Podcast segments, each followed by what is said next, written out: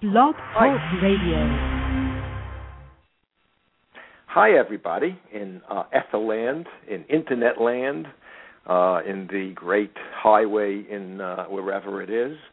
Uh, this is Dr. Simon and the stories we live by. And uh, uh, this is part two of the kind of destructive narratives that dominate the political discourse in the United States, increasingly like a kind of a juggernaut. Uh, and let me give a little background and history on what I want to say, uh, because most of the world has never uh, thought in a way that permitted democracy to exist. The narratives uh, that still dominate most of the world and most of human history were um, what might be called sacred stories, uh, ideologies, uh, stories that can't be touched, stories that satisfy the human need to feel as if we're in control of our lives and the world around us. Because nothing is more uh, anxiety producing, disorienting, as a situation in which we feel we're out of control, that the world is out of control, uh, that we don't have any uh, feeling of power in our own lives. And um, what, what made the last few hundred years, particularly in the West, Western Europe and the United States, different than the sacred stories that most often say uh, that we have control over our lives if the gods favor us. That is, there's a recognition, there's always been a recognition of being helpless and powerless uh, in the face of nature, in the face of death, in the face of all of the things uh, that can hurt us and damage us, uh, the enemies that might come our way and and want to hurt us and take away what we own and and uh, uh, kill and pillage uh, and enslave our families. Again, I can go around in a circle and talk about why the very narratives that we use to feel we can control the world lead to enslavement lead to dehumanization.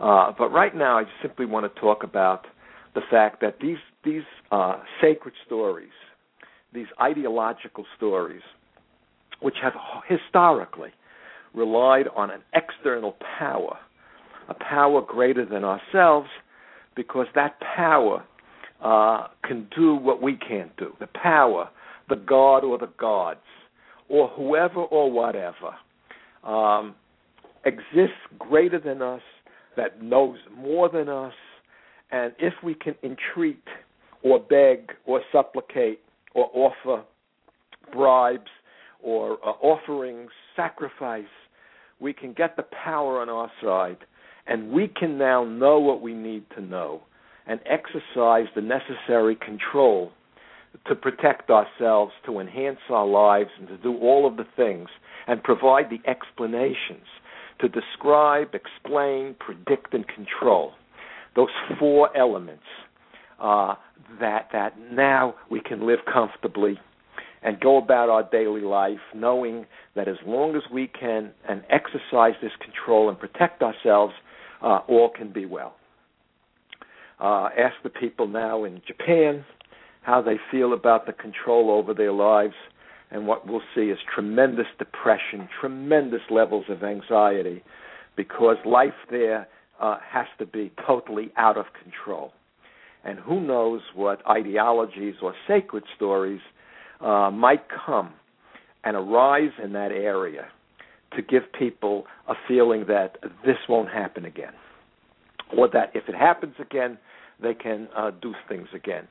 I, I should ask, uh, uh, uh add to this that most of the ideologies and most of the uh, sacred stories that exist in history and all over the world today uh, invoke magic. Uh, they don't deal with facts. They deal with the idea that if we wish it, it will be so. The whole basis of prayer is that the powerful God or gods will see the genuineness of our prayer, uh, how sorry are, we are for what we've done, uh, will forgive us for our transgressions, and a power will be restored to us, knowledge will be restored to us, and we will be back in control of our lives in such a way as to not experience the terrible anger and depression uh, and anxiety that comes with the f- dreadful feeling, the unacceptable, awful, and unlivable with feeling that we're out of control. What made things different in the West was the rise of rationality, uh, the Enlightenment, and especially the scientific revolution. What science did was say we have to describe, we have to explain. Explanation will lead to prediction, and prediction will lead to control. But it did it instead with certain uh, caveats. And those caveats, when followed, produce a very different mindset uh, than the magical sacred stories. In science, when it's right, when it's good, and often or most often it's not, there is no magic. There are no supernatural explanations. They're simply not allowed. Uh, to use the words of Daniel Dennett, the philosopher I, I like so much, there are no skyhooks. Nothing comes down from above, magically uh, dangling to lift us, protect us. Uh, everything that we know must start with a direct observation. And if the observation can't be made, when we, we posit that something exists, it exists as theory, as a guess. And that guess can only be uh, valid as long as there is evidence to support it and no significant observable evidence to refute it. And the rule of science, which is so rarely followed, uh, except by really good scientists, and here I mean just normal people, because there are lots of people who are good scientists in their own life, is that when they experience something that runs counter to the story they live by, uh, they change the story. The story changes to fit the needs of the reality of that which is experienced. And that can be crushing for people. Uh, how many of you out there didn't believe in God and had some experience that made you believe in God? Or the reverse. You had been told that God or some political force or some power exists, and then experienced something that said to you, This is not possible. I can't believe as I have been taught. This can be shattering, just as it is sometimes for scientists. Uh, as I was being trained in psychology, what dominated were various theories. And the theories, even though they were called scientific theories, Freudian theory and other psychoanalytic theories, behavior theory, uh, the medical orthodox theory of mental illness, all of these were theories that really rarely had any observable evidence to support it. And the evidence really was asserted rather than discovered, uh, or, or one could point a finger to it. And there were all kinds of other theories that countered it, which should have been dealt with. That is, my theory is better than yours because of the following observations, the following experiments, and the following reasons. No, uh, most of the psychological theories, particularly the analytic theory, said to those who were uh, uh, deviant in their attitudes, in their beliefs, who were not uh, true to the orthodoxy of the greatness of Freud, or perhaps Karen Horney, or Harry Stack Sullivan, or others from early part of the 20th century, were treated exactly as the church treated individuals who uh, ran afoul of the uh, sacred stories of Catholicism or Judaism or Protestantism. Uh, perhaps the scariest of all of these isms is Islamism, in which um, you you are put to death, just put to death for disagreeing uh, with the word of the Prophet Muhammad. Uh, a terrifying way for people to live.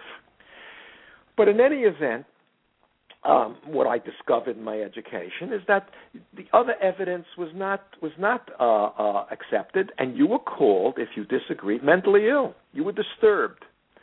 Uh, when I began to talk the way I am talking in my series of blogs here at Blog Talk Radio, uh, I took all kinds of hits from people who were my friends, often behind my back. Uh, one day I listened to a conversation uh, in which I was told I, I heard I had a serious uh, authority problem because I did not accept the word of authority. Well, the fact is, I do accept the word of authority when it makes sense to me and the evidence that presented um, um, is something I can't refute and therefore have to live by.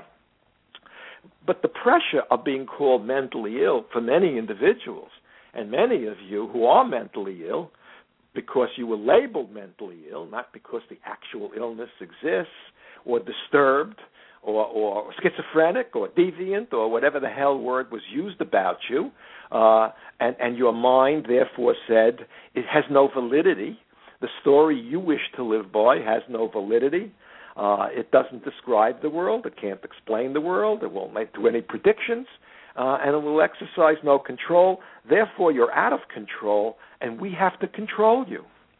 And I saw this over and over and over in my development as a psychologist, and and uh, was upset by this. Uh, increasingly, found myself outside the field or working in the field, uh, looking for people who I did find who would either be tolerant of me but who agreed. Uh, for a long time, I belonged to an organization that I don't sure exists. It doesn't exist in the way it did when I was basically thrown out of it, in which I argued that if mental illness doesn't exist, if we're not really doing medical work when we talk to people, we shouldn't call it psychotherapy.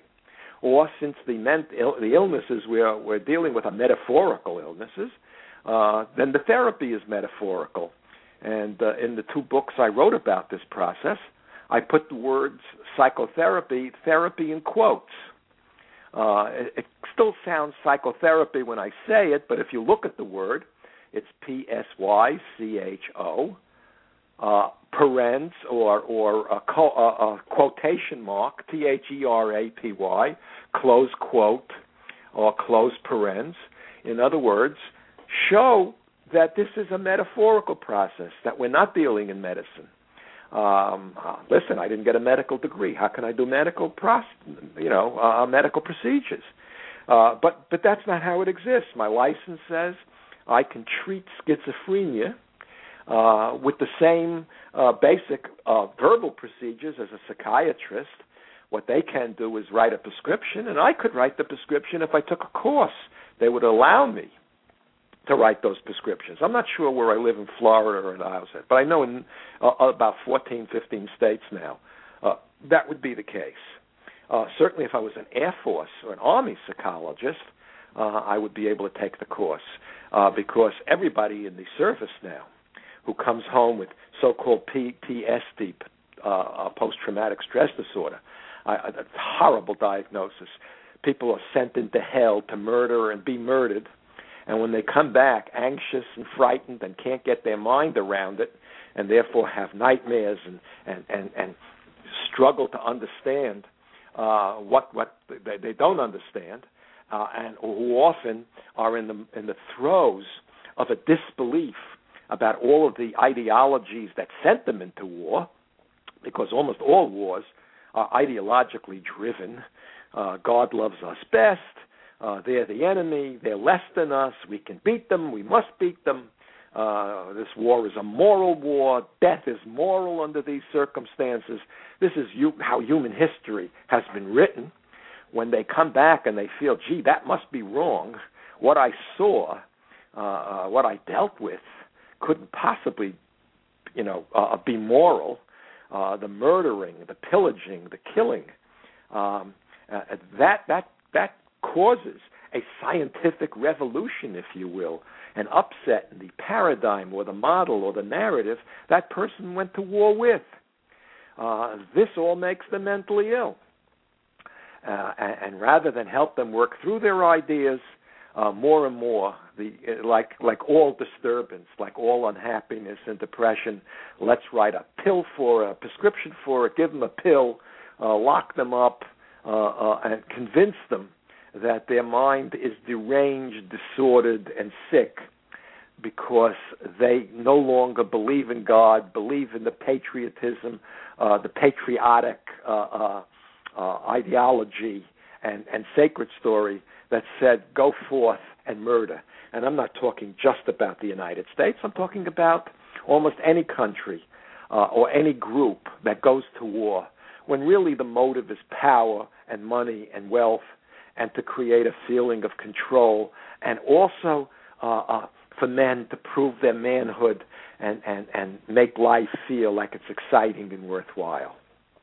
So, uh, this then uh, is is good science versus bad science, and bad science, as I suggest, is all over science. Uh, uh, but the good science says we don't believe it. It's a theory or a guess until we can observe it, and we have to take into account those arguments.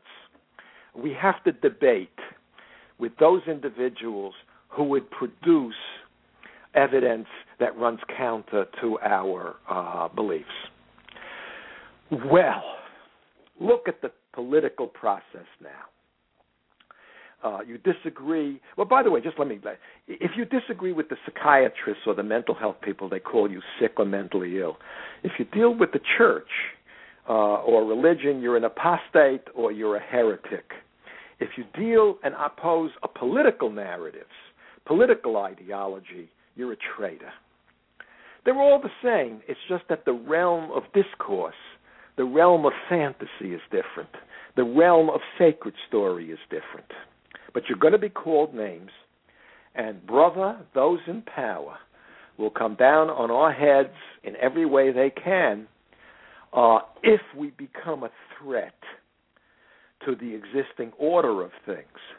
Uh, I believe most people know bullshit when they hear it, but maintain that the bullshit is the good stuff only because they're terrified to believe, even to themselves, that it is crap, because then uh, they will live in a tremendous state of anxiety, uh, in opposition to others, and live in fear. Again, you don't have to go back into history to look at the, the mass murder of those individuals who are considered a danger to the existing order. Just open up any newspaper and you will see it. Uh, and those of you who, who, understand what I am saying, um, uh, you understand it because you've experienced it. Uh, school, for example, should be a place where ideologies don't really exist, where sacred stories don't exist, uh, for my notion, a good public school education could not be bettered. And if it's public, uh, then science and the scientific method, the scientific attitude, uh, an artistic attitude that is open minded and cosmopolitan, that allows for differences of opinion and rigorous debate and rigorous evidence to be presented, uh, methodologies learned, critical thinking learned all of which is now under attack by those in power in this country uh, who control the existing ideology, as I as I talked about it uh, to some degree last week. What is the ideology now dominating the United States? Interesting. Uh, this since I did my broadcast last week, I saw a uh, a documentary on uh, cable television that I saw was wonderful, and I have to get the book. I will get the book and discuss it at a future time by Naomi Klein uh, that deals with the present ideology that dominates the United States, that makes us an oligarchy, an undemocratic oligarchy, and that is the work of Milton Friedman, Friedman, and at the University of Chicago, and what uh, even they refer to as the Chicago Boys. Ever since Ronald Reagan became president, Milton Friedman's idea that free markets lead to democracy and free markets and capitalism, unbridled capitalism, get the government out of all the businesses, privatize Social Security, privatize the prisons, privatize the schools, privatize everything so everything is a business that operates under the rules of capitalism, unbridled capitalism. This will produce the greatest degree of democracy. Uh, the problem is that if you study from, from Naomi Klein's point of view what has actually happened, when we've exported this to the dictatorships of South America uh, and all over the world, And from her point of view, and I know my point of view of what's happening in the United States, it doesn't work. It doesn't work not because I don't believe in capitalism or I don't believe in free markets, but I believe that they have to be tempered, that there has to be some opposing force, and the force that I see was really the government that uh, uh, was created during the time of Franklin Delano Roosevelt that said, in addition to the military, uh, the power of the government can and should be used when individuals experience a tsunami or experience uh, um, something that is beyond their point of view to control, and family and, and friends and community are not able on their own to help those individuals. Okay? Uh, Social Security was put in, Medicare started to exist, uh, education uh, uh, began to get money from the federal government. Um, something that those in power, especially those who see unbridled capitalism as the answer, hate and are very close to undoing. I never thought that the American public might either passively sit by uh, and destroy, let the unions be destroyed, um, and let the the the um, the uh, markets do what they have been doing uh, to destroy us in the last ten months, uh, in the last ten years, fifteen years. Um, but it's close. It's very close. Why doesn't the capitalism, unbridled capitalism, uh, lead to uh, to pure democracy, the best level of democracy? Certainly, I'm not arguing for uh, unbridled socialism or communism or fascism, although I think we're closer to fascism, whose definition actually is the the uh, simultaneous desires of business uh, and government. That is, government supporting business, big business. Um, that is fascism. That's what happened in Nazi Germany. Um, uh, I don't think we're quite there yet, but I think we could get there. Why uh, uh, doesn't this free market produce the kind of results that the ideologues who who follow Friedman, the political, economic, and other ideologues? And the answer is because they talk about it in the abstract, and they don't bring in some psychology of the human beings who are actually uh, running the ship, so to speak, the bankers and the big lawyers and the politicians, or the totality that um, C. Wright Mills, wonderful uh, uh, uh, sociologist who was labeled a communist and a socialist, uh, a traitor, a heretic, uh, what he called the power elite, or the very conservative president, uh, Dwight David Eisenhower, uh, who, in his, his, from a historical point of view, uh, looks better and better. Uh, Eisenhower, who warned as he left office uh, in, in 1960, uh, he was president between 52, 1952 and 1960. He warned against the military-industrial complex. Uh, that that group of powerful individuals who believe that money uh, uh, and the amount of money you make defines your worth and your value because you always need something to show why you're better than others. And if make a million dollars makes you better than others, then a billion dollars makes you better. And if you don't understand the motive behind this, that what you're doing is trying to build your own esteem, that you're trying to be better than others so that you can have that sense of control and power and I should add, you know what I'll do next week's show? The second great motive is not just the scientific motive, but the moral motive that all human beings must feel they're good, that they're worthy of love, that they're admired, that they're respected, that they have dignity. And uh, most of us are raised not to feel we have a lot of that because the ideologies that we're raised with tell us you do as I say and not as I do, that we're lied to continually, uh, that the motto is for most of us, in most homes, in most schools, uh, who are you going to believe, me, the authority, or your own eyes? Right? It goes around and it goes around and it goes around.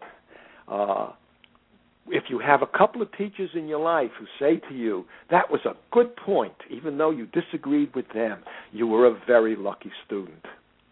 Uh, many people who are artists and musicians, it takes an enormous amount of, of fearlessness, of, of willing to take hits to come up with something new.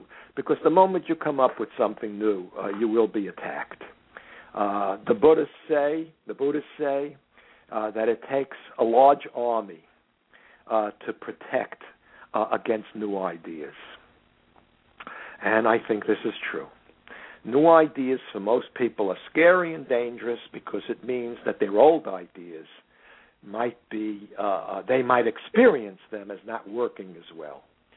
Uh, and the sacred stories we're raised with and punished for for disbelieving uh, become, even when they're not worthwhile, even when they get us to act in ways that are against our interests, when therefore, in this case, what I'm talking about, present politics, even when they lead to the rich becoming richer, the powerful becoming more powerful, uh, even when they lead to the poor becoming poorer, the middle class literally disappearing uh, under the weight of the lives they have to live. Uh, uh, uh, even when that's the case, the idea of standing up and saying, My eyes tell me that you're wrong, uh, or going and finding the education, or following those who disbelieve, and incurring the wrath and the labels, the dehumanizing labels of those who have the most to lose if if their ideas are are attacked, if their ideas are no longer followed. Uh, I like today's show. I think I did all right today. I hope a lot of people hear this. And by the way, if you hear it, tell your friends. And if you hear it and like it, send me a message, uh, or uh, uh, you know, uh, tell others that you saw heard a terrific show. I have a group of people who tend to follow me. I don't know where they are right now, because again, I haven't been doing this show uh, consistently.